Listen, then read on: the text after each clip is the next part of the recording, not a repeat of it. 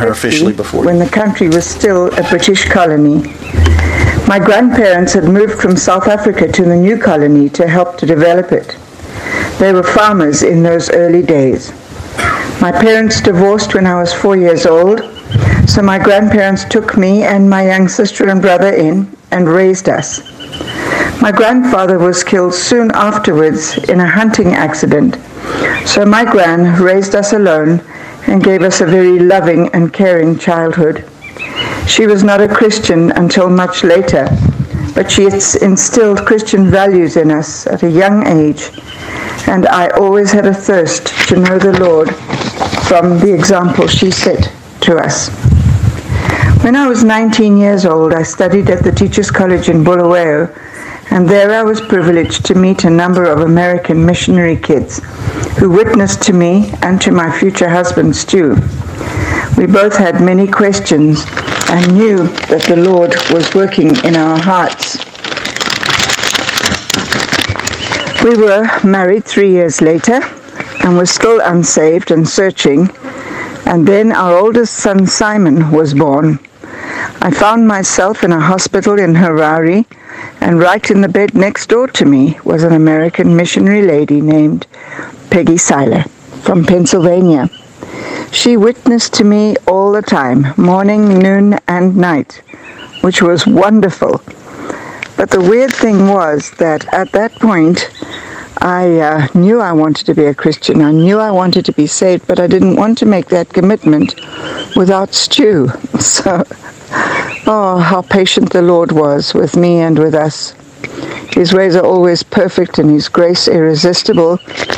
And uh, when I left the hospital, I said to her, if ever you or your husband are in the Hwange area where we were living, 500 miles away, please feel free to come and visit us and you're welcome to stay. Unbeknown to us, nine months later, Peggy's husband called and said, You haven't met me, but I'm Peggy's husband and I'm on my way. May I please stay with you? And he had a friend with him.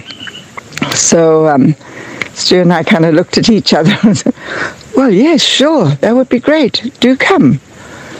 And he came, and uh, like his wife, he didn't waste any time. He got straight into witnessing to us. And uh, in our lounge in the living room that first night when he visited, he told us the gospel yet again. And uh, we just knew that time was right, and we both asked the Lord to save us and surrendered our lives to him. It was such a celebration. Um, what a burden was gone. It was just uh, those of you who have experienced salvation know what I'm talking about. The thrill of knowing you are God's child. Your sins are gone. Your eternal security is assured, and you have a real purpose for life. And uh, Stu and I, it was just day and night. He changed more quickly than I did. I think I'm much more stubborn. But um, he, the very next day, I could see a total difference in him.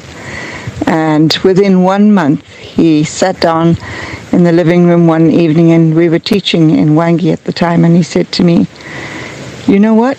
God is calling us into ministry, full time ministry. Do you feel the same? And I had to say, actually, no, but I do know that we're not going to be teaching forever. I hadn't had a, a direct conviction as he had, but I said, I am, whatever the Lord wants, I am going to follow.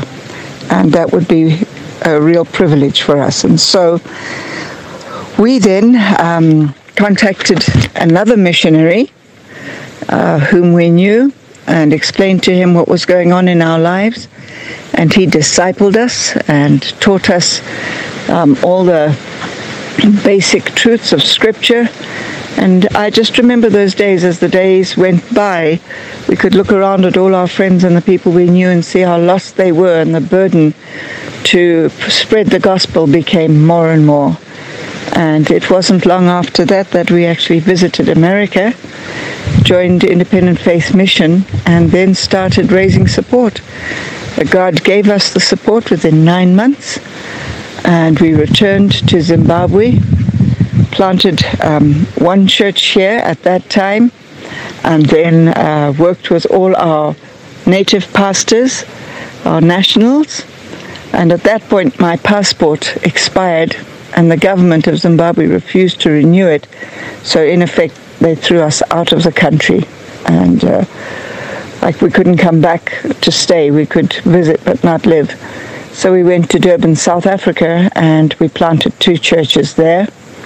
And then the Lord opened the door again, and uh, in 1990, end of 95, we knew we could come back, and we did. And uh, since then, our 10 ch- churches are planted and uh, three new works beginning, and our pastors are serving faithfully. And all glory to God. He has just blessed and continued to bless. And uh, right now I'm standing right next to Stuart's grave in Hwange, reading this testimony to you. And I'm just so thankful to God that my beloved husband is safe and in eternity with him, and that we'll be together before too long. And the burden that I feel for spreading his gospel is even more now than it ever was. I just want to take this time, to all you precious folk at Providence, to thank you again for being such a wonderful um, group of believers who have supported us and prayed for us and encouraged us. And I feel so privileged to be coming to be a part of your fellowship and to um, be able to say, This is my home church. I'm longing to come to America and to see you and to spend some time with you. And uh, I just thank you from the bottom of my heart for all you have been and all you are to me and to our ministry here.